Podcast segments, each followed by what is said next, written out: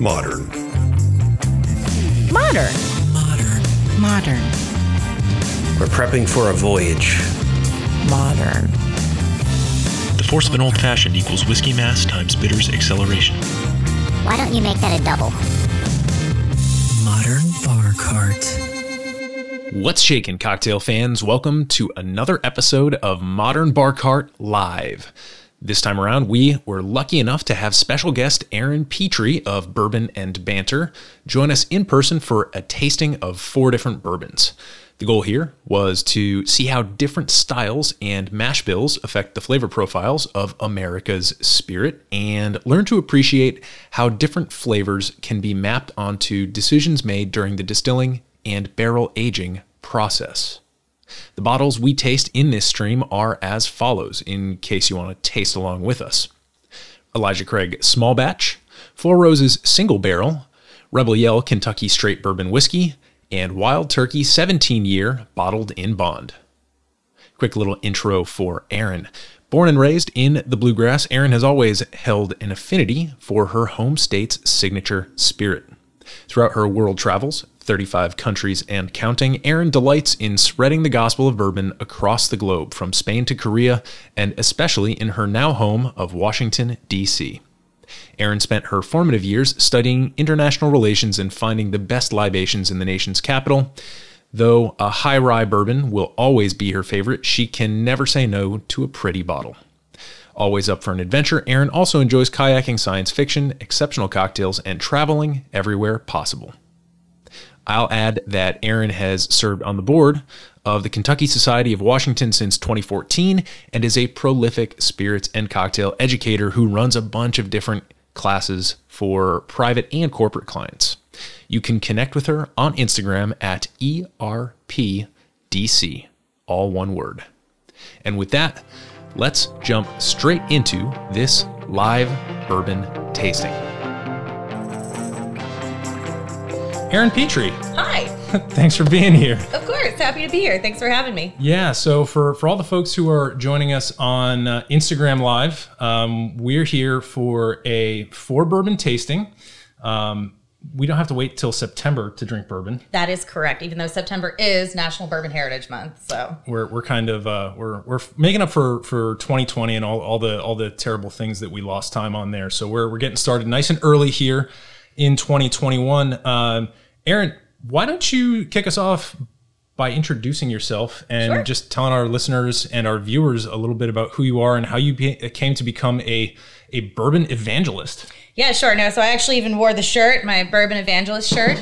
Uh, some people might recognize this this very common bottle. Uh, but so no, my name's Erin Petrey. I actually grew up um, in Lawrenceburg, Kentucky, down the road from the Four Roses Distillery, and on the other side of the county, uh, ten thousand person county. Let's be real. Uh, from Wild Turkey, um, you know, went to school in Lexington, but you know, I, I've always had a an affinity for bourbon, probably because uh, I literally passed the Four Roses Distillery twice a day for every day. Uh, seventeen years of my life. So, you know, the mash in the morning is what I really like to smell. Um, so I am a senior contributor for bourbon banter dot com. I've been with them for eight years this August.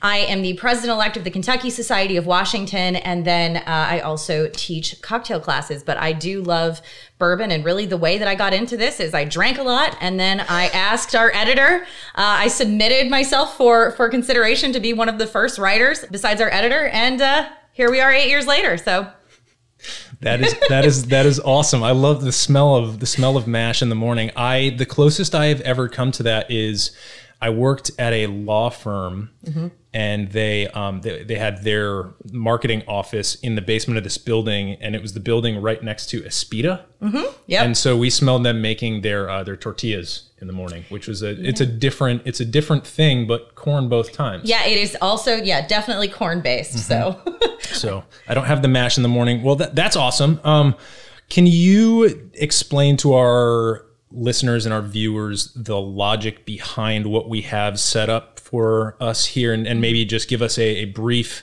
thirty thousand foot overview of the bottles? Yeah, absolutely. So um, to pull back a little bit, you know, a lot of folks you know, who are listening in probably know what bourbon is, um, but just to kind of lay that out, bourbon has to be made in the United States, at least fifty-one percent corn in the mash bill, and then uh, the other parts of that mash bill could be malted barley, rye, or wheat. Uh, most commonly, it is just mar- malted barley and rye. So there are a couple of different permutations you can get from a mash bill. Um, there's other ways, you know, other things that actually go into making a bourbon a bourbon, um, because that's actually dictated by U S federal law. Um, we can get into that later. But what I really wanted to highlight with today's tasting is the three different mash bills, the way that you can really get to a different flavor by the type of grains that go into it. And then I threw in a wild card at the end uh, for an ultra-aged bourbon. So we're first starting out with Elijah Craig, which comes from the Heaven Hill distillery, and that has your, your pretty standard, um, you know, corn, a little bit of rye, a little bit of mar- malted barley in it. Then we go over to the Four Roses single barrel, which is a high rye mash bill. There's really no definition for what high rye means. A lot of people think it's over fifteen or eighteen percent, but we're going to get uh, pretty deep into rye with that. Our third one is going to be, uh, now it is rebranded as Rebel Bourbon, uh, probably uh, way too long coming, let's be real, but it was, this particular bottle was uh, purchased when it was still Rebel Yell, um, and that is a wheated bourbon. Other wheated bourbons you might know are also uh, things like Maker's Mark. And then finally, we have the Wild Turkey Bottled and Bond, seventeen year. Um, that's also going to be your traditional mash bill, but this one has been aged for seventeen years. So I wanted to show kind of how that ultra aging can impact the flavor. I like that. We've got bookending with traditional mash bills. Yep. And then we've got the high rye, and then the sort of light weeded is our almost like our palate cleanser. So yeah, this is a, this is a really nice, very thoughtfully set up lineup. Uh, I am a huge fan of Elijah Craig. Uh, it's sort of my go-to sipper. I, I don't I don't tend to mix with it. It's like it's kind of like where I start not mixing. I mean, that's fair. You know, I really love Elijah Craig, and I mean, I love Heaven Hill. I'm such like a Heaven Hill fangirl. Um, I love almost everything they do. It's funny, when I was um, not of legal drinking age, the first uh, handle of bourbon I ever killed with my best friend from high school was uh, Evan Williams Black Label. So I guess, you know, I started that out early. Mm-hmm. Um, but, you know, I really love everything from the Heaven Hill Distillery. I will say, though, that I do make cocktails with Elijah Craig fairly frequently. Um, you know, it is that ninety-four proof, and I like to do cocktails between that ninety to one hundred proof in bourbon. Um, so I, I do like to use that uh, for cocktails, but I'll also drink it on the rocks. I'm also particularly fond of their barrel proof uh, selections too. Yeah. Oh, of course. Yeah. um, so we also have joining us in the booth, and in actually a quasi booth like setup for the first time, Modern Bar Cart co-founder Ethan Hall. Ethan, how are you? I'm good. I'm learning how to be the best listener I can be and uh, not drop the ball in the stream. Yeah, let's let's jump in here, mm-hmm. and uh, I guess we should start with uh, with the beginning, Elijah Craig. Yeah, absolutely. And so, just to give folks a little bit of context too about uh, you know how I'm going to be talking about some of the flavor profiles in these. Um, if you go to bourbon banter dot com in our shop, we also have uh, downloadable flavor wheels as well as tasting mats. We have a three whiskey tasting mat. We also have a four whiskey tasting mat, but because you know it's twenty twenty-one and I'm a millennial, I don't own a printer, so I had the These ones already printed out, so we're going to be scrolling on the back. But you can download those um, and use for your own bourbon tastings. Um, and really, the bourbon flavor wheel is is really great because it really helps you uh, mentally drive to tasting notes. Because a lot of people say, like, well, how do you get sawdust or grass or coriander or fig or the much maligned marzipan uh, out of... Also, we have a shirt that says Marzipan A F on it. Uh, so love that one.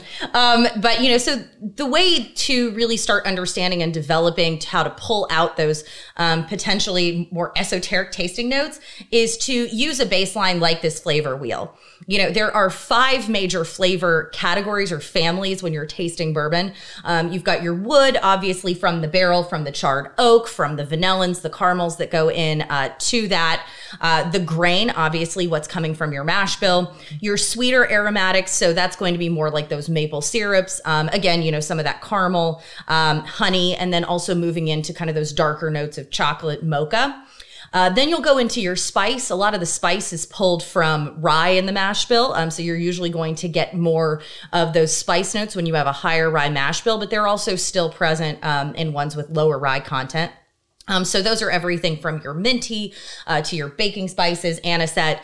And then finally is your fruit and your floral notes. So, you know, I actually have had bourbons that taste like banana. You more often will probably hear stone fruits, you know, uh, apples, that sort of thing.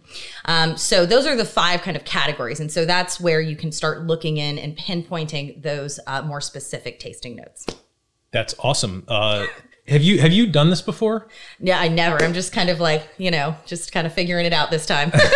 That was the most succinct and specific uh, explanation of bourbon flavor categories I think I've ever heard. So um, also, uh, everybody, it, it's been it's been tough during the pandemic, and everyone's trying to make money the way that that you can. So um, if you if you want to support me, you can find me on OnlyFans pouring bourbon on my feet at much maligned marzipan. Mm, so yeah. uh, if you want to see something like that, that's where you got to go. T M pending. Mm-hmm, mm-hmm. All right. Ew. So should we? Uh, we should. Yeah. You know, I will say though that my bourbon bunker. Oh, we're starting that way. Oops. So left to right. Yeah. So we have these bottles here. This is the order, so you guys can see them, um, and then it's also this way for us too.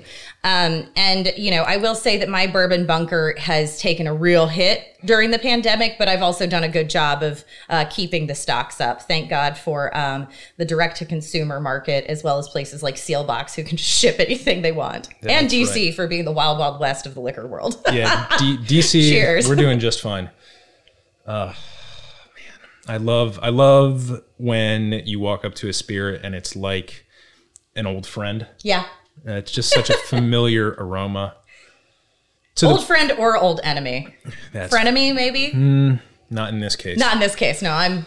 There are some like that for me. Mm-hmm. So, uh, what traditionally do mm-hmm. you get when you nose Elijah Craig? Yeah. Um. So, you know, honestly, the first thing I get is really a lot of that kind of like fruit, more on the stone fruit side, like like an apricot, if you will.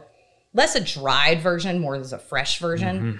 Um, and I will say, you know, for, you know, as a tip, when you do nose uh, any sort of spirit in general, um, but especially, you know, with with whiskeys, because that's my bread and butter, um, it's always good to roll between your two nostrils because you will have uh, a dominant nostril at any given time in the day. Um, so to, in order to get that full bouquet from the chimney out of the Glencairn, you're really going to want to make sure that you roll it between your nostrils. Yes. Um, and you can also find me sniffing bourbon at Dominant Nostril on OnlyFans. So I'm I'm like building out your entire brand here for free. I'm going to have to charge royalties here. Ah, lovely. So I, yeah, I get a lot of, um, I get brown sugar on yeah, the nose. Absolutely. Um, so I, I get sent back. I, I do like the stone fruit. I like, I, I like, um, maybe a, maybe a nice, uh, ripe but somewhat acidic plum in a yeah. in a baked some baked format where you have like a plum brown pudding. sugar plum pudding or like a plum crumble or like a you know brown sugar crumble on top of something. Um, now I need to like make a plum crumble because that mm. sounds very nice. Yeah, this is it, it's a it's a very um, it, Elijah Craig to me is very comforting. Yeah. Well, it also has those kind of more caramel vanilla notes that are common mm. in every bourbon. And that's, you know, those kind of warm spices, those warm notes are going to kind of give you that hug, if you will. Mm-hmm. Um, and then when you drink it, you also get that Kentucky hug, which is that, you know, the proof coming in. Um, and I will say, so Elijah Craig is ninety-four proof. That is actually going to be the lowest proof of any of the ones that we're tasting today. The rest of them are all one hundred proof. Mm-hmm. ninety-four proof. So, um, Uh, and it's it to me, it feels pretty close to that. So ninety proof is forty-five. So ninety-four is going to be mm-hmm. uh, forty-seven percent. So this is it's it's definitely got a bit more of a bite than something like like a Maker's Mark, like a regular standard Maker's Mark for sure. Well, yeah, because that's ninety proof, but that's also a wheated, right? So it's right. going to be softer on the palate. Yep. Um, you know, on the flavor, I get a lot of the um, I don't know if anybody has ever had a Majeska. Um, they're a candy that was created in Louisville. Um, it was named after, I believe, like some sort of like Polish opera singer or something. I'm going to get the specifics of that wrong. Was it spelled like M A? M O D J E S K A. Oh, I was thinking. I, yeah, okay. I'm half Polish. And so, yeah, the spelling usually gets pretty, pretty funky. Yeah. Well, that's, I mean, listen, we're, you know, we're Kentuckians. We might have screwed it up at some point. You know, who knows? But a Majeska is, I think, probably, honestly, probably one of the most perfect candies out there because it's marshmallow in the middle and then it's caramel on the outside. So I get that mm. a lot on the flavor here. Mm-hmm. Um, it's a little bit of that marshmallow kind of sweetness and fluff, but then also the lighter caramel, but more of a buttery caramel. Mm-hmm. Yeah. I, I like one of the things that I, I like about Elijah Craig is the oak profile. I, mm-hmm. I think that I think that it actually really showcases the fact that, like, I, and I know that this sounds really strange and kind of basic to point out, but mm-hmm. this showcases the fact that a barrel was made out of oak and then set on fire. I can taste some of the fire in it, and not in, not in a way that like that distract, like not in a way that tastes like charred or sooty, but like there's some fire here. There's nuances of, of fire. Well, and, you know, and that's, you know, I, it's, that's certainly intentional too, because so the, the story goes that Reverend Elijah Craig, who was a converted uh, Baptist minister, um, you know, he had a fire in his barn where all of his barrels were, and they accidentally got set on fire, but he needed to send that whiskey down to New Orleans anyways. Mm-hmm. And they were like, this is great. Um, that's honestly like, that's, I'm going to call B S on that one, because people have been toasting barrels for a long time because, you know, it's better for, uh, you know, for to close any seams. People knew that it gave it flavor. Um, and then also just from a like cleaning perspective too, like if there was junk, if you had crackers in your barrel before and you wanted to put whiskey in it, you just like throw some fire in there and it cleans it out, if mm-hmm. you will. Mm-hmm. So it's a nice story though. You know, it's, yeah, it's a nice story. And if you go to Heaven Hill, Uh, their distillery is in uh, Bardstown, Kentucky, actually right across the street from the Willett Distillery. Um, you know, they you, they have a beautiful video that's very well produced that like shows the whole uh, story. Um, but I feel like it's a bit, when it comes to history, it's a bit apocryphal. So mm, mm. It's not real. Yeah, we we tend in, here in here in the U S though, I think we embrace that because our history is so much shorter mm-hmm. that I think we feel like we need to make up for a little bit of lost time. Yeah, it's true. We have a rich history though too. Um, it's funny though about Elijah Craig. So Elijah Craig himself was actually from Scott County, Kentucky, which is next to uh, Lexington. So it's Georgetown, Kentucky. And um, the guys at Blue Run Bourbon um, actually grew up from Elijah Craig's homestead. And so they named it after uh, his homestead, uh, Blue Run. So mm-hmm. so uh, the the mythology around Elijah Craig, the person, is very deep and long. So. Yeah, if it, it chances are if there's if it's brown in a bottle and named after an old white guy, it's yep. bourbon. Yeah, that's true. But the nice thing about Elijah Craig, the last thing I'll say is that, you know, as far as age statements go, it does not hold an age statement. Sometimes if you do get a store pick, um, there will be an age statement on there, you know, anywhere from eight to twelve years. But in general, Elijah Craig off the shelf ninety-four proof is going to be a blend of bourbons from eight to twelve years. Mm-hmm. They discontinued the twelve year product. Um, gosh, at least a decade ago now, I feel like. What's- Um, it was a while ago because, you know, it's, I feel like it was maybe, I don't know. It's also the fact that now the eighties are forty years ago weirds me out. nineteen eighty. So, yeah. you know, time is time is relative, especially after twenty twenty. Um, but they also have the barrel proof variety. They have a new toasted barrel variety, which I have not had yet. They also have a rye now. And then they have an eighteen and a twenty-three release. Mm-hmm. Mm-hmm. So, um, but yeah, this one's been around um, since the uh, the mid eighties, I think. Um Right before I was born. So mm-hmm. nineteen eighty-six. So I like as well the fact that when I drink Elijah Craig, I tend to take more time between my sips because I really, yeah. I get a nice, almost like a, a uh, like a taffy finish. It's like a little yeah. bit, a little bit saline to mm-hmm. me. Yeah. And to me that's appealing because you have this interesting tension when you have a, when you have a finish like that, I find there's a little bit of delight in it because it's also it's also a good texture. I find that it's got a bit of a buttery texture on it as well. Sure. When, and so I sit there enjoying the texture, and I enjoy salty foods anyway. I'm much more of a salty person than a sweet person. I'm a salt fiend, so yeah. But then the fact that it's salty makes you kind of want to go back for more. Mm-hmm. So there's this like fun little tension in the yeah. glass, and and I, you don't find that with everything. Um, no, you don't, and that's also like why you know like I know. I'm not really getting into cocktails, but you know, like when you add like a pinch of salt into a cocktail, it can completely like it elevates the experience and enhances all of those flavors so much. It doesn't just make it salty, right? And so having that salinity uh, is certainly something that makes you your mouth water a little more. Mm-hmm, mm-hmm. Ethan, do we have any questions from folks? You know, I could make up some questions, but we don't. I will ask: do you guys get creme brulee top? Yeah, so creme brulee topping, right, is, I mean, what is creme brulee topping? It's it's sh- fired sugar. sugar. mm-hmm. right? Which is, you know, a type of caramel, which is also what, you know, they're doing to the barrels. So the barrels are toasted.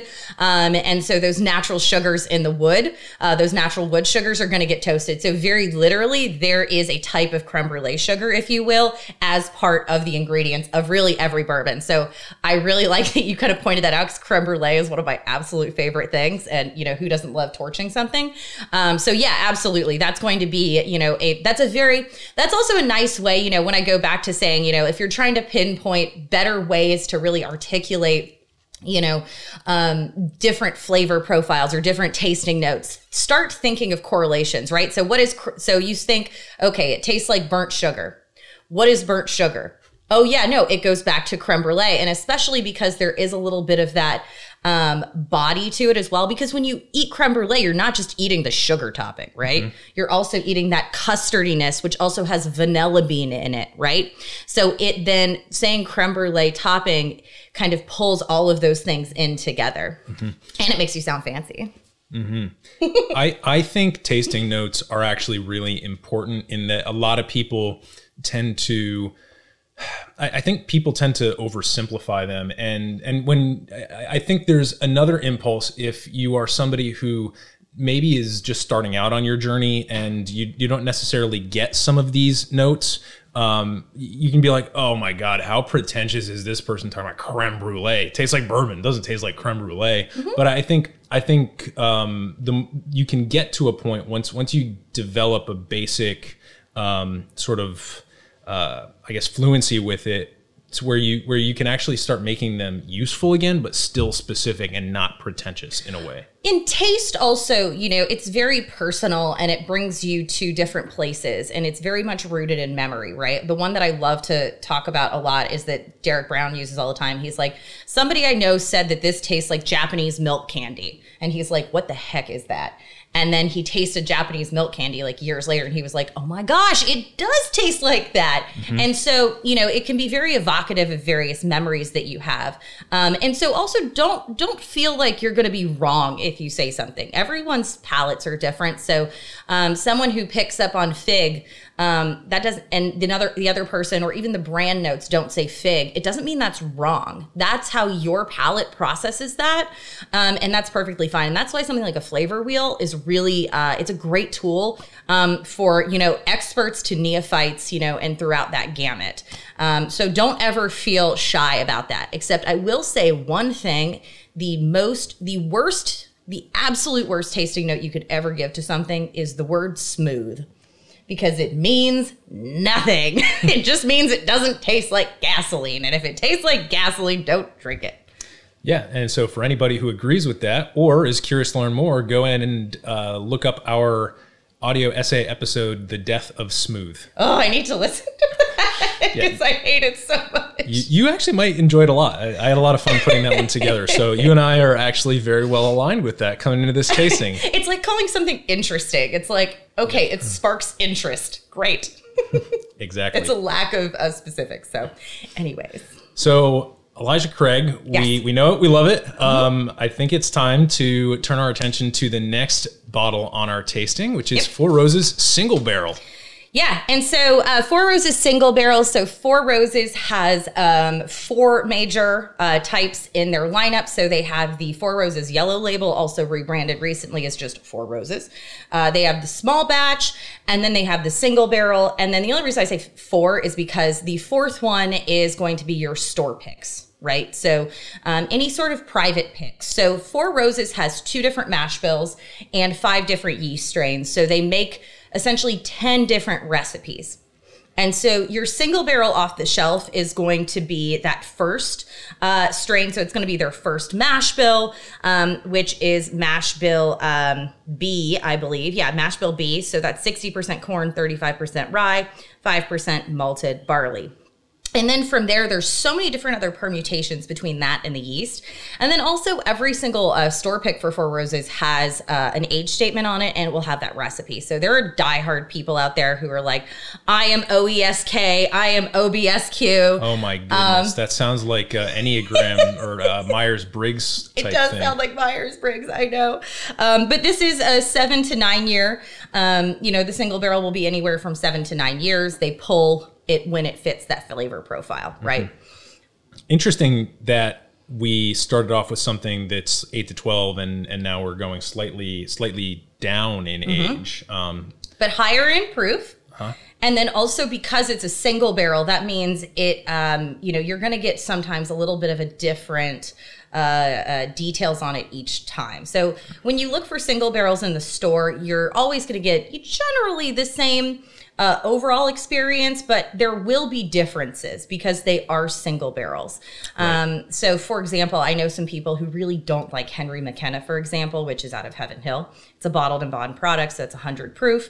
Um, and it's a single barrel product, but some people are like, oh, the last Henry McKenna I got was garbage. This one I got today is amazing. So it sometimes can be a crapshoot when it is single barrels. So, mm-hmm. yeah, and and that's uh, that has a lot to do with, you know, if if we're if we're looking at the process and saying, all right, well, it's the same recipe. Mm-hmm. How come how come this same recipe in a different barrel tastes different? Well, a lot of that comes down to the fact that, well, these barrels kind of get moved around the rickhouse. And so maybe one's sitting sort of lower where it stays cooler. And then maybe one's sitting maybe a little higher where the heat is allowed to aggregate. And then during the summer, it gets a little hotter. And then, you know, the nice thing about that is that it's a very human process. There are literal human beings who are mm-hmm. sitting there testing these, using yep. their senses to test these barrels. And sometimes, like, you know, you're going to come across that bottle where you're like, maybe less impressed by it. But to me, that makes the remarkable bottles even more special. Yeah, absolutely. And, you know, so one thing I will say about um, uh, rotating barrels and rickhouses, so not all of them will do that, right? So there are some distilleries, uh, there's fewer ones that actually move them around. A lot of times what will happen is they will they will stick uh, a barrel in a rickhouse, and that's where it will live. And they will taste it. And so that's why tasters, blenders um, go in and they are literally thieving from the barrel. So they take this big copper siphon, pop it in there, and they're just tasting whiskey all the time. Yeah, it's awesome. It's, it's literally what you do when you're a kid and you get the straw in your soft drink and you put it and you put your yep. finger on top and you pull it out. That's It's just that, but giant. And uh, bespoke and made of copper, right? Yeah, exactly. so, it, but it's, yeah, it's the exact same thing, right? It's a siphon. And so that's why um, taste is so important. And that's why the role of the master distiller, master blender. So, you know, people like Jackie Zykan, for example, the master blender um, at Old Forester, right? She has her job because she has an exceptional palate. You, anybody can, you know, with a, chem, a basic understanding of chemistry or a chemistry degree can distill something, um, but really understanding and appreciating those flavor profiles and understanding how to blend them together, that's really where that next level comes in. And that's where it becomes um, a true art rather than just a science. Mm-hmm. Yeah. Uh, and, and the funny thing is, it is science at the end of the day. It's all molecules, but mm. uh, but the, but the art is that yep. humans are imperfect, mm-hmm. and so if yes. we can manage to take those molecules and, and arrange them in a way that, uh, that somehow makes people very happy, then that that's that is both science, but also a bit of a miracle. Yep. Um, and so for this one, you know, um, you know, on the nose, you know, what what is characteristic about um, the bee mash bill um, and the uh, this particular yeast strain is that it has more fruit. It's a little bit of delicate fruit forward, but I also get a lot of nuts on it as well. So mm. for me, I kind of get that like non-salty trail mix. Fair. Ooh, I like that non-salty trail mix. Because I feel like half the time it's like, well, they're chocolate chips and it, no chocolate chips. I'm just saying like some pistachios, some maybe some hazelnuts, some pecans, uh, cashews, mm-hmm. and then throw in some like dried cherries and cranberries, mm-hmm. maybe some pumpkin seeds, who knows. Uh, but that's really kind of what I get out of this. I I see where you're going with the more delicate fruit. Mm-hmm. I almost get like an unripe apple yep. skin smell to it. Well, a lot of times people will say, oh, that tastes like blackberry jam or fig jam or something jam. And really when you say jam or jelly, what that means is that it has been heated and the sugars have caramelized some and they're softened but also deepened.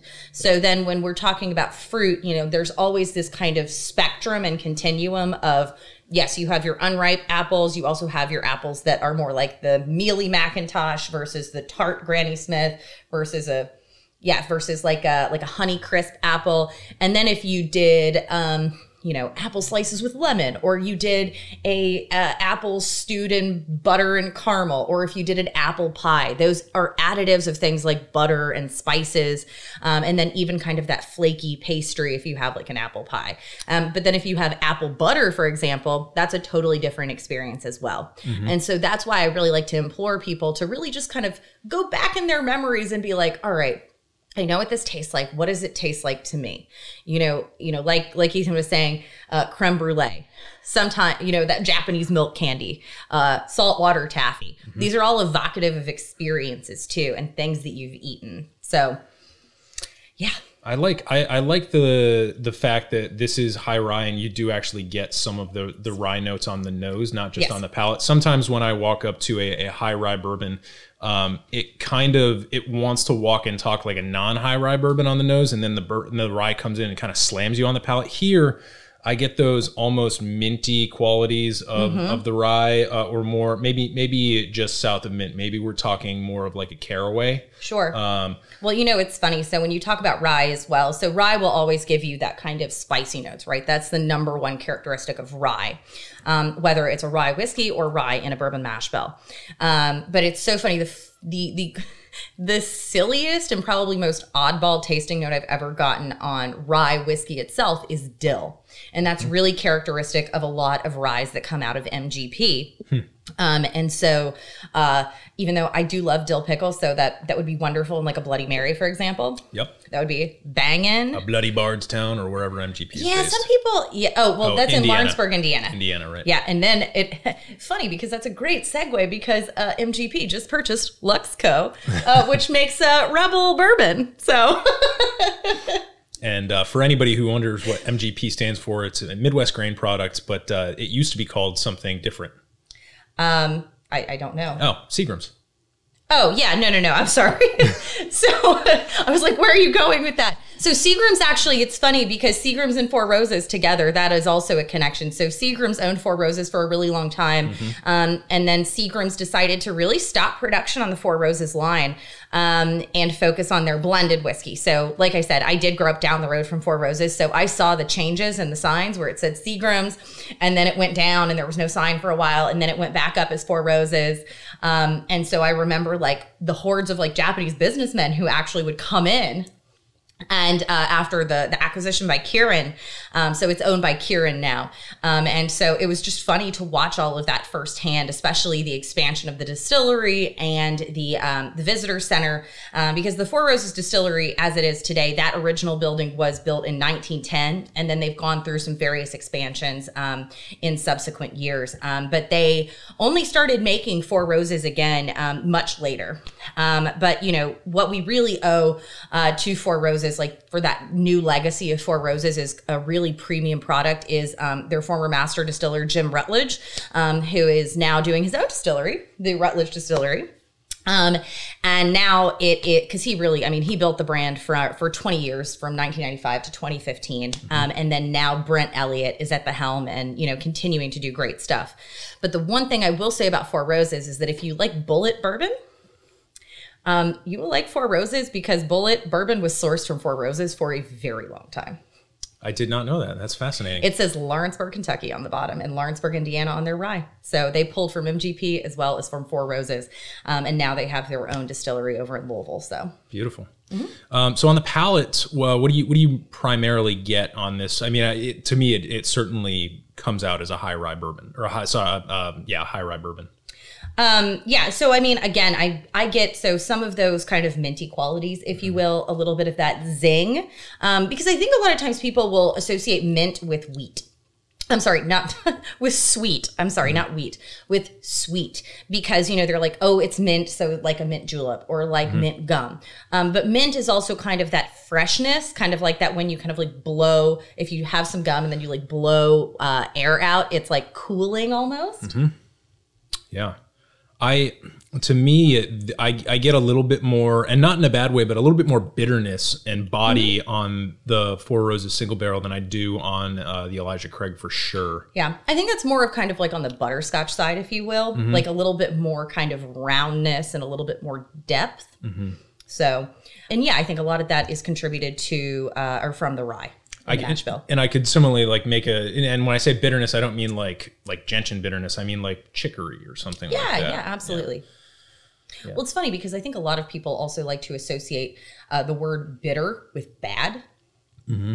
But bitter is such an important taste receptor and such an important part of a, a really well-developed flavor. So yeah, true that. Um, mm-hmm. Yeah, so it, the nice thing about Four Roses Single Barrel to me is that uh, it certainly, I find, encourages you to sip slowly in a different way than what I was describing with the Elijah Craig a few moments ago. To me, this encourages you to sip a little bit more slowly, A, because it's a little bit higher proof. So maybe, you know, maybe it encourages uh, a rock, uh, whereas you might just want to uh, do the Elijah Craig neat. But it also encourages you to sip more slowly in that it, it warms differently and it sticks around in your on your palate in a different way. I find that I find that as you experience the finish, you get some almost uh, some some more desserty notes, but also a little bit of white pepper, and mm-hmm. um, it's it's really, really pleasant to me. Really, yeah. really pleasant. And it warms in the kind of like upper back half of your palate rather than like the lower front half. Mm-hmm. Mm-hmm. And that to me is, it, to me, that's a little bit more, it's less urgent, if that makes sense.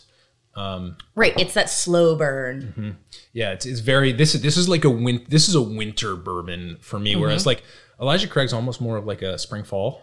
Yeah, no, that's, I mean, listen, I'm I'm going to be honest. Like sometimes people are like, uh, I drink bourbon in the wintertime because it's cold. Yes, you can always have an alcohol coat or a whiskey coat. But for me, uh, whiskey is something you can have all year long. Mm-hmm. Um, but yeah, no, I absolutely get how kind of those deeper spice notes. But think about like when you would drink something like mulled wine or a hot toddy, things mm-hmm. that have those spices to them, those warming spices, versus that kind of lighter mash bill where it doesn't have as much spice from the rye. Yeah, I totally agree. Um, so we've got your classic mash bill. We've got your high rye mash bill. Mm-hmm. And now we're going to take a quick moment to thank our first sponsor. Guys, we have a sponsor. Uh, so for those of you joining us on YouTube and uh, Facebook Live and all of the horizontal video formats, you're going to see a really nice screen overlay right now uh, for Near Country Provisions.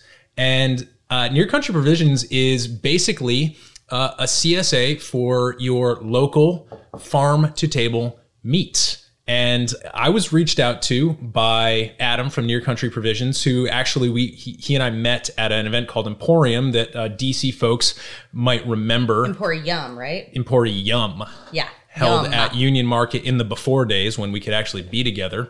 Um, but but Adam has teamed up with a bunch of amazing local farmers. So first caveat is that this is sort of local to the D M V region. Uh, they do have some resources for you. If you if you reach out to, to us, I, I can put you in touch with resources if you're not in the D C region. Uh, but for those folks joining us here in the D M V area, this is the sort of thing where you uh, basically you can go to uh, near country dot com. And you can select any number of packages. You can get uh, just pork, just beef, or a combination. You can get any number of pounds delivered. Uh, you can do cool add-ons. And they're also about to launch chicken. And they also have, they've already launched seafood. So this is a really cool local initiative. Like the seafood is all local too. It's, you know, so we get the the rockfish or striped bass for those of us who aren't from around here. Um But yeah, so so I, I've been testing this out with uh, with our friend Ethan in the booth for the past couple months, and I've done some really fun stuff. I did some, I took some of the some of the beef that they used, and I uh, threw it in the sous vide, got it right to medium rare, and then sliced it super thin because I made some homemade pho, and I just took this beautiful farm fresh beef and was able to put that right over my my pho, and it was like this beautiful touch. And it, it's great. It's been amazing to play around with. They have great cuts, and uh, they just drop it off right at your door on ice. You just leave your bag out from the previous delivery. They grab that, and then away you go. You've got your meat for the month. And um, I even tried to throw them a curveball this time. I threw in a six-pound brisket as a little add-on, and it didn't trip them up. Um, so, Ethan, what what have you been making with your Near Country Provisions uh, meat supply from from this past month? Yeah, so I've been going in on the breakfast meats pretty hard these uh, last few weekends, and they're they're they're wonderful. So the Near Country breakfast sausage was phenomenal. came with uh, it's so it's unlike your Jimmy Dean maple flavored sausage. It is made with real maple sugar. Delicious as a side with some hash browns and eggs, some pancakes, and what's even better is while they're not formed into patties or links, the way that Near Country pays attention to detail and puts the butcher paper in between layers is you get these big, wide. I mean, my friends from Pennsylvania Dutch Country will it, say it reminds you of slices of scrapple, but it tastes way, are we a family show? Way stinking better. Um, and then you've got, uh, and then you got their bacon. It is your traditional thick cut, super premium bacon, but this stuff is smoky as all get out, has a phenomenal, phenomenal taste for something that is uncured in that traditional sense. Um, a lot of the other places will try to use weird, uh, you know, weird additives. So it kind of defeats the purpose of an uncured meat. If you're going to add, if you're going to add stuff that shouldn't be in a cured meat or uncured meat, this stuff, fantastic. I'm not actually going to speak ill of their competition because I'm only going to be eating this bacon going forward. Uh, should I switch this over to the code? Yeah, yeah, please. So the cool thing that we have to offer uh, all of our viewers and listeners right now is that we have a nice little thank you from Near Country uh, to all of our, our listeners. Uh, if you go to near country dot com and you sign up for one of their packages, you can use the code BARCART, all one word, at checkout to get two free pounds of bacon or ground beef. You choose. Uh, and it just comes as a little thank you for being a part of the Modern Bar Cart community. So again, at checkout, that's Bar Cart, all one word. It doesn't apply to trials, which you can also do. If you just want to kind of give them a little test, you can do a little trial, um, but that doesn't count for, for our little code. So if you do end up going all in and uh, using Near Country for your uh, farm to doorstep meats, Uh, then use that code at checkout and uh, select whether you'd like two pounds of free bacon, which Ethan just described, or two pounds of free ground beef. All right, let's get back to the bourbon. I know, it's, it's funny. So I'm a pescatarian, so I'm just like thinking about like, oh yeah, I can't eat that. But then when you said they have seafood, I was like, oh, okay, well maybe I need to check that out. They do. And I will say though, is that, you know, a lot of times people think that bourbon and steak, right? Like I always say, think about Ron Swanson when you're talking about uh, pairing, pairing with whiskey. What is Ron Swanson like more in the world besides woodworking and not government? Mm-hmm. Um, whiskey and meat, right? Um, and of course, uh, you know, meat goes really well with bourbon uh, and whiskey in general because of the various type of flavors and the um, the the oils in the bourbon really help to cut through some of that uh, deep fattiness and even the salinity. The sweetness and the salinity go really well together to make this really beautiful marriage. But I feel like a lot of times folks are like, it only goes with meat, um, but it actually goes really well with seafood too. Um, especially some of the sweeter stuff like like shrimp or lobster even. Mm-hmm. Um, and so oh, there's yeah. so many ways that you can actually pair whiskey with food um, that I think folks maybe wouldn't even think about. So mm-hmm. yeah, typically it's going to be like your after dinner drink. But uh, but yeah, start start playing around. I, when I think bourbon, I think like maple glazed ham. Yeah. Okay. That's fair. Mm-hmm. Oh, I normally think of like, you know, like Ruth's Chris Steakhouse, you know, having like a big thing of whiskey and bourbon with my big old, you know, like butter sizzling filet. Mm-hmm. So. I mean, I wouldn't turn that down either. I mean, yeah, listen, you know, I haven't always been this way. uh, so take us to our next yeah. next bourbon. Yeah, so um, this one is uh, Rebel Bourbon. So it's funny because I always was like, why is it still Rebel Yell? I was like, haven't we gotten away from this? But Rebel Yell is like an old school uh, a brand that Luxco brought back. Um, Luxco was actually recently acquired like three weeks ago or something uh, by uh, M G P. Um, they used to source most of their whiskeys from Heaven Hill, um, so which we've already touched on. So a lot of these started in the same place. Um, but the difference between the uh, Rebel Bourbon and the rest of these is that it is a wheated mash bill. So most of the wheated mash bills you are probably accustomed to are Maker's Mark. Um, I certainly could have chosen that one, but I wanted to choose something that maybe folks don't think about. Uh, Larceny is also out of uh, Heaven Hill, but I mm-hmm. didn't want to pull in something also from Heaven Hill, right. um, even though very technically it's from Heaven Hill, but you know.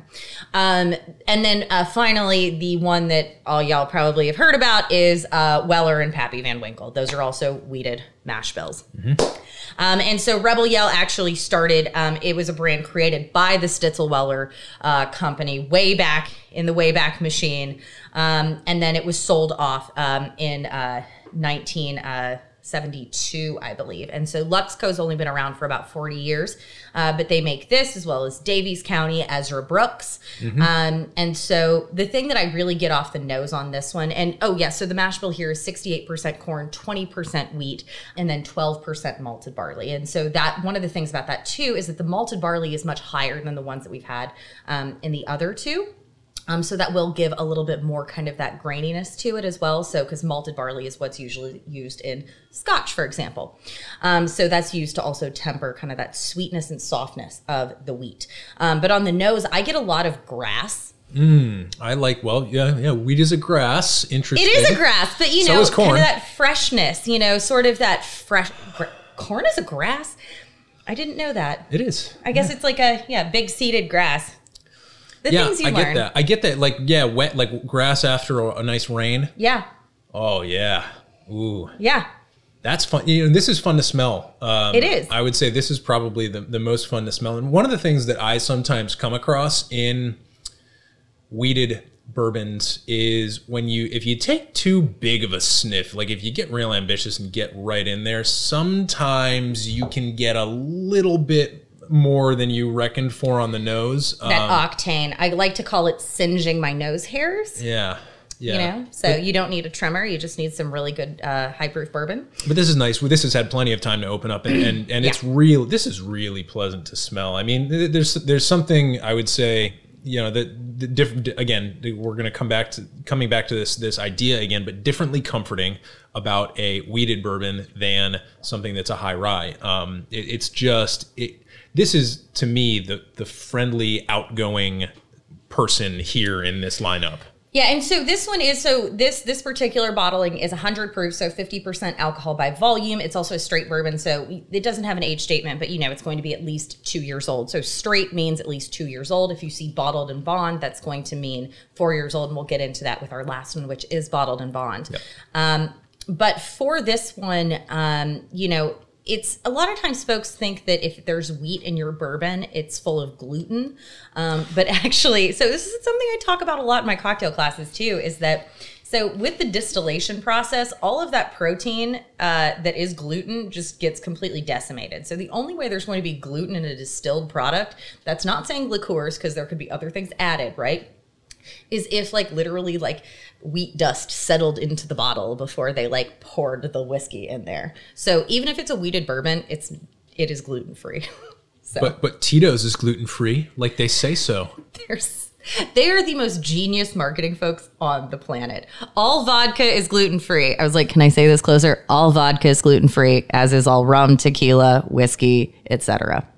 Gin. It's funny because I had somebody who actually worked at a at a liquor store, like pretty fairly prominent and well known liquor store here in D C, say that say that uh, they can't drink uh, bourbon because because of a gluten sensitivity. Like, oh no, I can tell.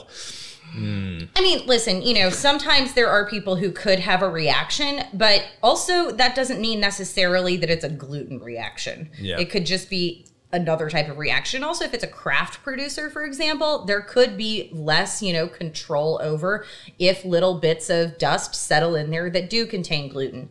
Um, also, the other way you can get gluten in whiskey is by flavorings and additives.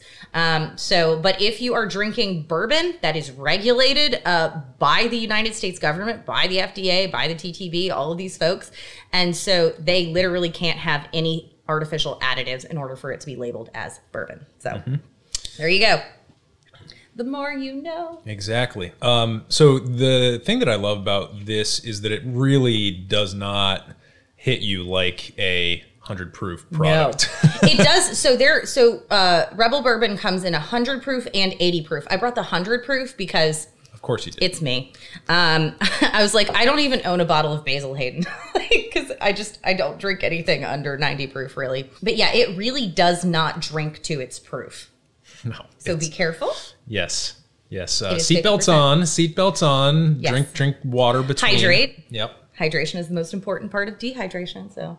Yep. Um, but yeah, it's, uh, I mean, just what an approachable, approachable product, especially for the proof. And I mean, sometimes when we're tasting too, I think it's useful to consider value, right? Um, bang for your buck in certain respects. There's mm-hmm. not just there's not just one definition of value. I mean, it depends on who you are and what you're looking for in, in terms of how we can define value. But for me, the value of this is that, you know, it it it, it is by the sheer fact that it is one hundred proof, it brings a certain amount of gravity and sophistication to the table, because mm-hmm. if you don't have a somewhat sophisticated product, you have no right to be bottling it at one hundred proof. You're yeah. going to want to water that down right to where it's legal, so that people can, um, you know, let the water erase some of maybe the flaws or lack of sophistication. But you've got a sophistication sort of built into this by the sheer fact that it's one hundred proof. And then you taste it and you're like, wow. Like, yeah, you would have no idea. How nice. Well, and there's also uh, whiskeys out there that are below ninety proof that drink like they're higher, and that's not necessarily a good thing. No. Um, so let me let me just put it this way, is that if if there's a high proof that drinks lower, that's good. That's a quality marker, right? Mm-hmm. If there is a low that feels like it drinks high, that means it's probably crap. Mm-hmm. Because mm-hmm. that means it's not aged very long. It's not well blended. Um A lot of your bottom shelf bombs, if you will, will drink higher proof. That's where they'll kind of like, oh, like, oh my gosh, like, what did I just drink? I drank gasoline. Yeah, it feels like you got punched in the chest. Um, yeah. Yeah, and, and now I'll caveat this by saying that I work with a lot of craft distillers. Mm-hmm. I love craft distillers. I love craft distilling. I, I think it's a super, super important part of the American landscape. Yep. And if you put a gun to my head, I'm going over to the craft guys. Mm-hmm. That said, when you drink whiskey from a lot of you know, bourbon or or other types of whiskey from a lot of craft distillers, this is where you're bound to encounter that. And and maybe maybe they will try to explain it away by saying like, oh, it's very peppery. Or um, so this is something just to be on the lookout when you're dealing with these craft distillers. They're still figuring it out, and that's okay. It's okay for them to be figuring it out, but it's also okay for you not to spend seventy dollars on a bottle that you don't like and then just go to the liquor store on your way home and pick up something like this. Well, you know, I mean, that's also, you know, time is the most expensive ingredient, mm-hmm. right? Totally. And you can't control for it. Um, all of this hyper-aging stuff is gimmicky A F.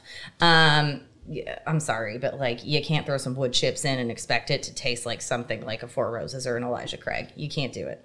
Um, we could we could argue about that for a long time, I'm sure, with some people, but I really am not for the gimmicks.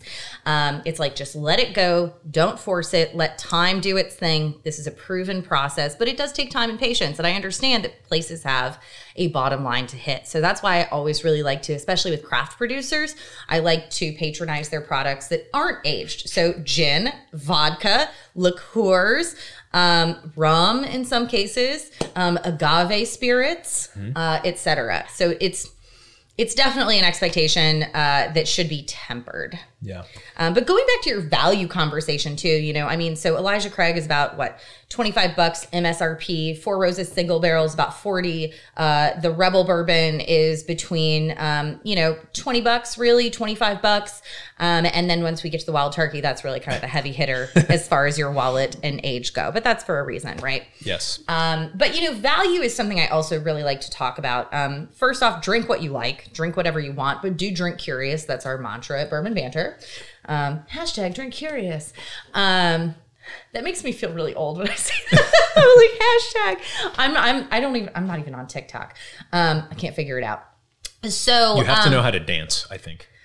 I mean, I do, but very poorly. I'm like a Liz Lemon dancer. Oh, yeah. Um, oh, yeah, working on my night cheese. So, uh, you know, but when it comes to value, though, you also have to think about, like, um, a lot of bourbons out there. People ask me, someone asked me actually last night, Erin, what do you think about Sweeten's Cove, uh, Peyton Manning's bourbon? Well, um, that is a source bourbon that is overpriced so badly, and I've never had it because I don't care about Peyton Manning, and also it's all branding. Um, so, Does what, it come with head trauma? I, yeah, I'm sure. Well, it comes from head trauma if you're willing to pay, like, I think it's three hundred fifty dollars a bottle or something. Uh, so you must have experienced some head trauma if you um, bought a bottle. Sorry, sorry Marianne Barnes, but. Sorry, Peyton. Sorry, girl. Sorry. Sorry, guy. Um, but no, so, I mean, like, for example, I even saw this thing on sale the other day. They were importing it from France. They wanted to charge fifty euros plus forty euros shipping for a regular Buffalo Trace bottle with a fancy cardboard tube. It mm. was regular Buffalo Trace, but it cost you ninety euros to get shipped to your house here in the U S uh, for just regular Buffalo Trace, which is twenty dollars M S R P. Um, so just be wary as a consumer. A lot of bourbon has a lot of storytelling, marketing, and branding. So always start Not, I don't necessarily say a bottom shelf, but start with what you could afford. Mm-hmm. Don't think that you need to go out in the secondary market and spend two hundred dollars for Weller Special Reserve, um, which should be selling for like twenty bucks for a one seventy-five uh, for a weeded bourbon when you can try other weeded bourbons that are readily available at M S R P, um, such as the Rebel Bourbon from Luxco. Maker's Mark is an excellent one. Larceny, Larceny. from Heaven Hill. That's yeah. my favorite, yeah. And so it's funny though, because like Larceny doesn't hit with me. Makers is my are my folks. So mm-hmm. again, palettes are always different. So start understanding what you like. And the reason why I wanted to talk about the various mash bills first was because, you know, once you understand the type of mash bill you like, then that can start guiding you into what other things to try. Exactly. And and I think, you know, you were saying drink curiously. Well, part of drinking curiously is being informed. And and so if yep. you know the mash bill that you like, when you can walk up to a bottle that's you can do a little research on and, and understand that that has a mash bill that's different from what you normally like. Even if you don't end up liking that bottle, maybe you, under, you can understand why. And that's a data point for you. That's something that's, that's, that's an arrow in your quiver going forward. Absolutely. So that's, that's, that's important. But yeah, on the finish for me, this is like nice. And it's like, like honey and apple. Yep. Or honey crisp apple, or like, you know, it's, it's just so pleasant, so easy. And, um, I mean, I truly, I truly love it. So. so yeah, those are those soft wheat notes. And I I usually um, ask folks to try this whenever I do uh, private bourbon tastings, because everyone's had Maker's Mark and people usually have preconceived notions about it, right? Um, even though I do think it's an exceptional product. Um, my fiance and I, he actually told me on our first date, he said Maker's Mark, uh, Maker's Mark and Veuve Clicquot are the Coca-Cola of their various, and or their respective industries, in the sense that it's the same thing. Everywhere you go, you always know it's going to be good. You know what to expect. Um, it's kind of the, uh, I guess, poster child for the category, if you will, uh, broadly. Um, and it's, you know, it's not priced too crazy. It's not a low dollar product. It's not a super premium product, but it's kind of in the middle. Yep, you know exactly what you're getting. I don't know. Yeah. There's something about Maker's Mark that always tastes a little waxy to me. Um, yeah, that's fair. And I actually get a little wax on this, but I think that, so for me, a lot of ryes, like rye whiskeys, will taste a little waxy to me. This one tastes slightly waxy to me. Um, but I, I get what you're saying. But I feel like one of the things, if you do like weeded bourbons and maybe you don't like Maker's itself, try some of their finishing series, their private selection, because that's a great way to learn how wood really plays with the flavor profiles. Mm-hmm. Yeah, I wasn't serious. That was just a wax joke, um, because they dipped the bottle. But oh, um, I missed okay. it. But it actually does. Like this one actually does have a slight waxy taste to me. It does. It uh, does. Well, by the way, though, you can thank Margie Samuels, who's the matriarch of the Samuels family, um, for that whole branding process. Uh-huh. Um, she's incredible. So if you guys have some time, uh, look up Margie Samuels. She is a pioneer, and she is the mastermind behind the Maker's Mark brand.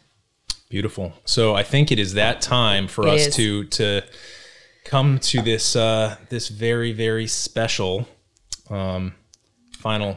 I'm going to cleanse my palate here. So this one is um, near and dear to my heart for so many reasons. Um, you know, once again, I grew up in Lawrenceburg in Anderson County, in the same county as Wild Turkey.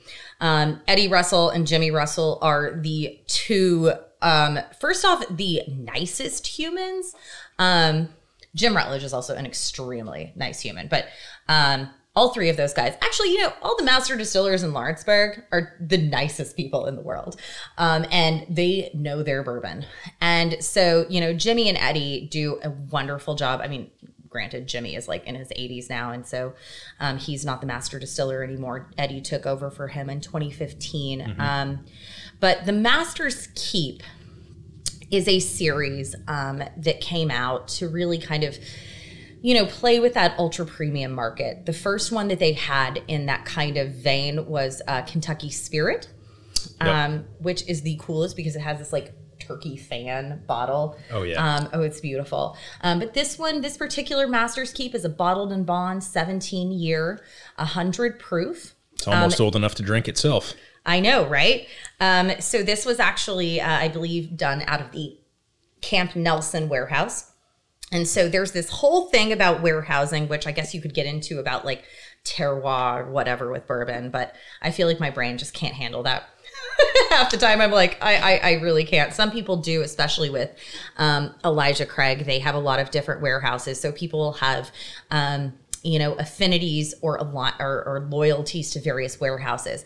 But this one was uh, from the Camp Nelson warehouse. The other one is uh, Tyrone warehouses, which is actually on property uh, at Wild Turkey, whereas um, Nelson is in Jessamine County. Um, so yeah, this one does retail for one hundred seventy-five dollars. Um, you might not be able to find it anymore on the shelves. There were about fifteen thousand bottles. I actually think it was fourteen thousand four hundred. Um, but it's a truly... I feel like it's a remarkable bourbon for its age.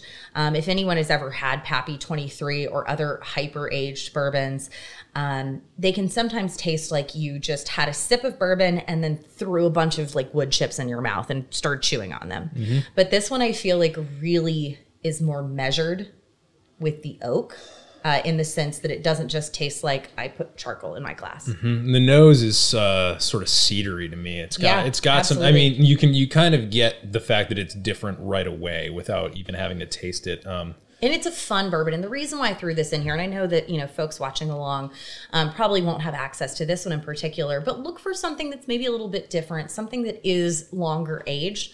You don't necessarily have to, you know, like sell a kidney for it because um, there's so many options out there. But understanding how the extended aging process really does impact the flavor, I think, is important um, because then you can understand the difference between a straight bourbon, which is two years, bottle and bond, which is a minimum of four, and then ones that actually do have an age statement like this one. Mm-hmm.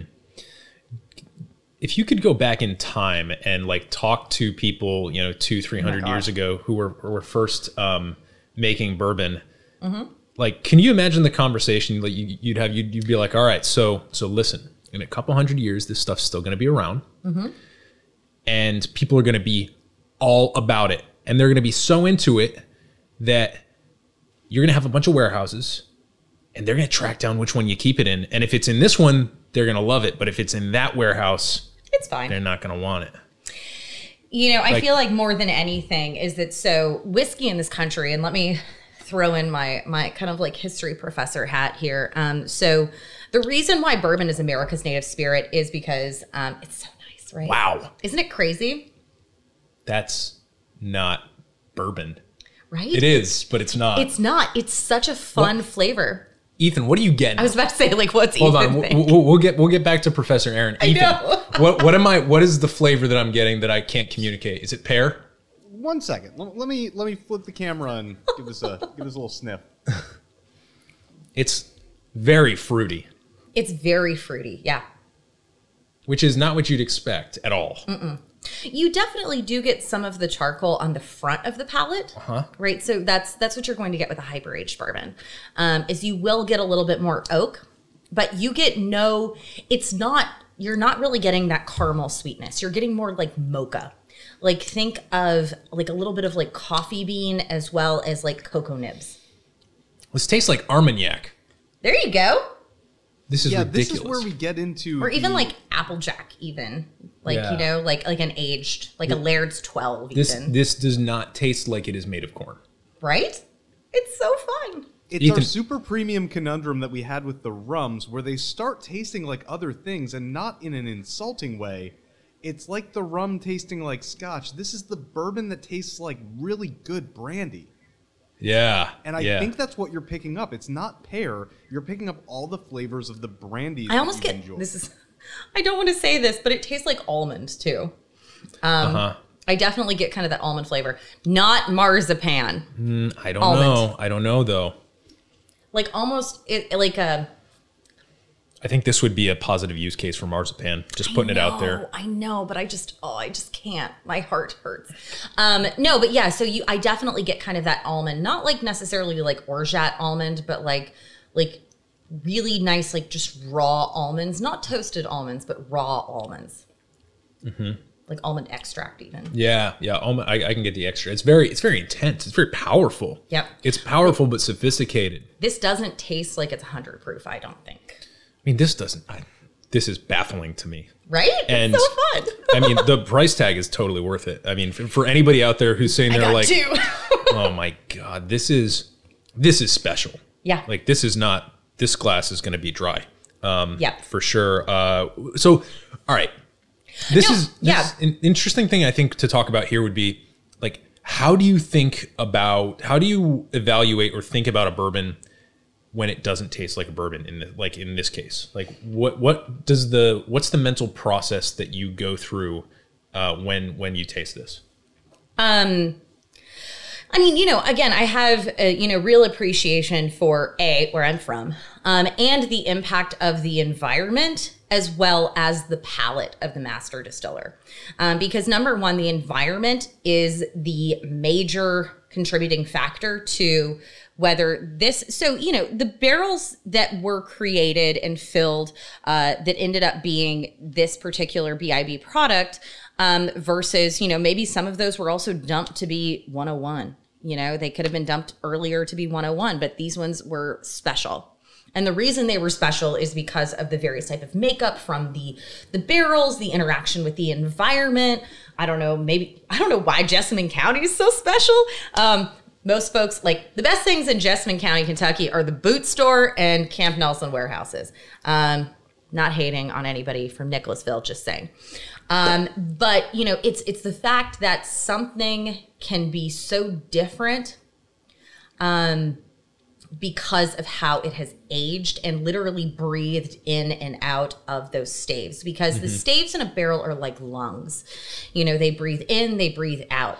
And so when the white dog or the actual corn mash is put into a barrel with these seasons, uh, especially in Kentucky, that's why Kentucky does so well with bourbon, is because of the rapid change in temperatures um, versus the summer versus the winter. That's why I really don't love Texas whiskeys, because they have a pretty standard weather pattern up until last week. Yeah.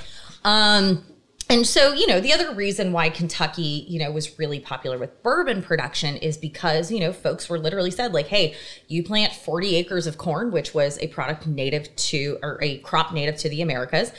If you plant forty acres of corn, you can have X amount of land, just like, you know, Jamie Frazier and Outlander. They were like, the governor was like, you could have all of this land if you recruit so many people to settle there and you make so many things of crops. It's the same thing with bourbon. No, but really, it, it had everything to do with politics. Um, the reason why we in this country have a palate for bourbon is because in, uh, I can't remember, eighteen oh six or eighteen oh seven, the British put a blockade against the United States and the Car- against the Caribbean and France because of Napoleon. Um, and so we couldn't drink the brandy and the cognac we liked so much, so we started getting into our own stash, and that stuck.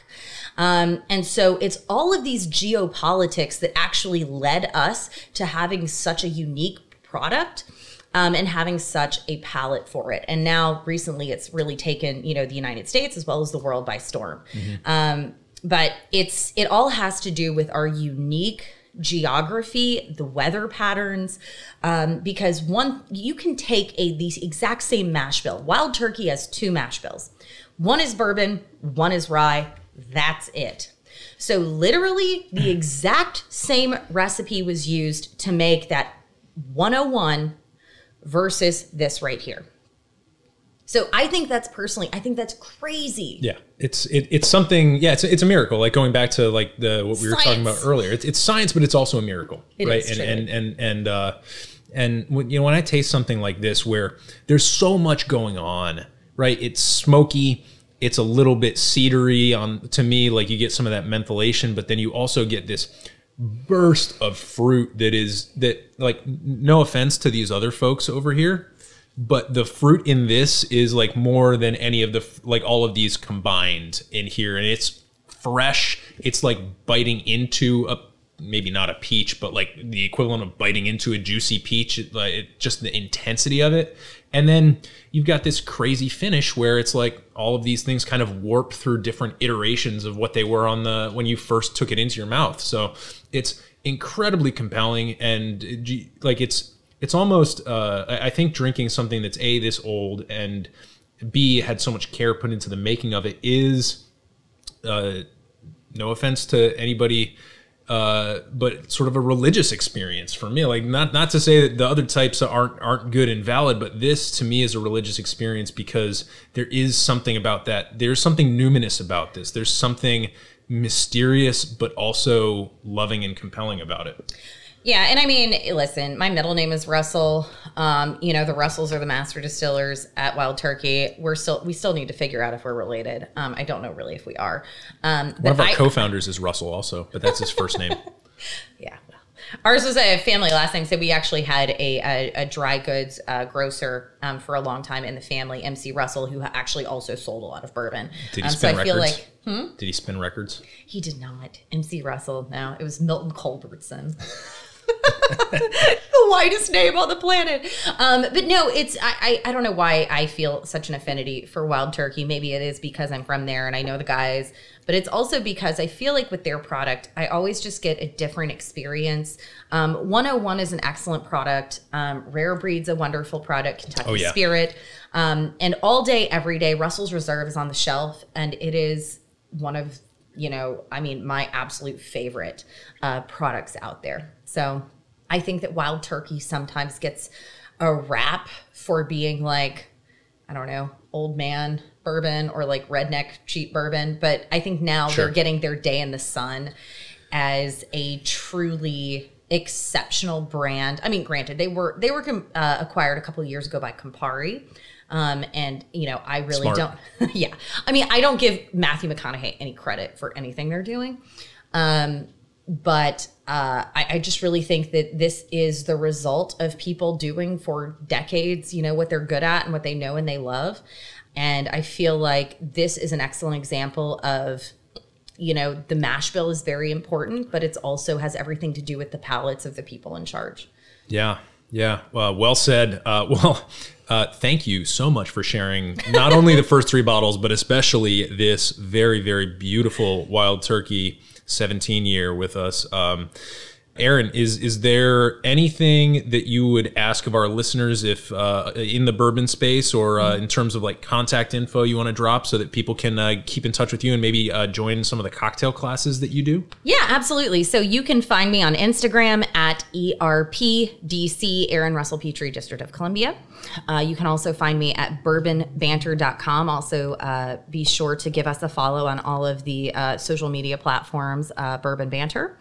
Um, and then also, um, you can also message me on Instagram, um, or you can catch me on email, erin dot petrey, P E T R E Y, at gmail dot com, uh, for custom cocktail classes as well as uh, custom whiskey tasting experiences where I will go very in-depth into all of the mash bills as well as show you how to taste, pair with food. Um, I go even more in depth into the history of each brand and kind of the history of everything. I actually teach a class called History of the World Through Booze as well, because um, it's funny how much our, our today landscape has been shaped by uh, alcohol and the distillation process. Um, but yeah, thank you so much uh, for having me here, Eric. And um, always, uh, I love using your bitters as well in all of my bourbon cocktails. They're beautiful. Beautiful, beautiful. Well, thanks so much for being here. We got to get you out of here because you're actually off to go teach a class. Class tonight. So um, yeah, this is this is serious. To anybody who enjoyed Erin today on the live stream or on the podcast that'll be coming out soon, um, definitely hit her up because she does a lot of classes. And uh, this is the perfect sort of thing if you are in the doldrums right now and uh, you have to put together a happy hour for your company or something like that. This is the absolute perfect thing.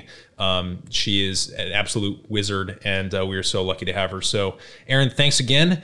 And uh, for everybody listening, you can check this out uh, over on the show notes page over at modernbarcart.com forward slash podcast. And eventually, when I get my act together, it's going to be on our YouTube channel as well. Hopefully, we've got sound this time. Ethan, thanks for being here, bud. Code BARCART at near country provisions dot com. Awesome. Yeah, hit up Near Country. Cheers.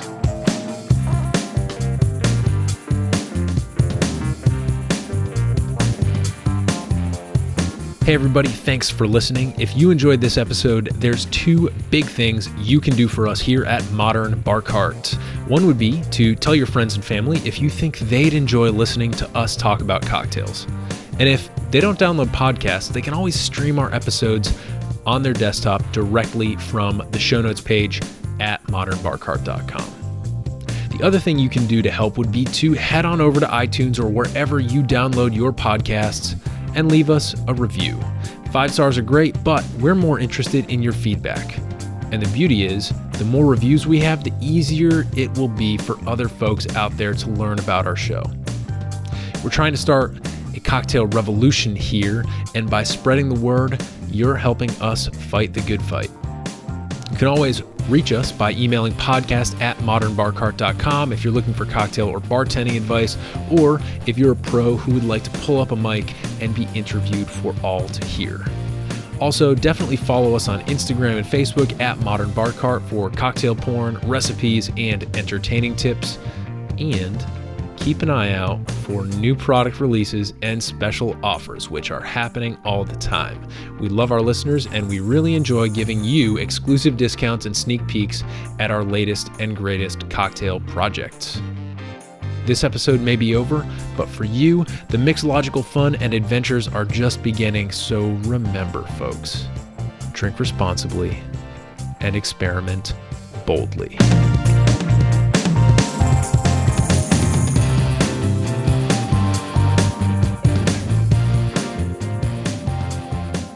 This episode was made possible with editing and sound design by Samantha Reed, bourbon and spirited tasting notes courtesy of Erin Petrey, soundboard management by Ethan Hall, delicious meats from Near Country Provisions, and a little bit of color commentary by yours truly. This has been a Modern Bar Cart production, copyright two thousand twenty-one.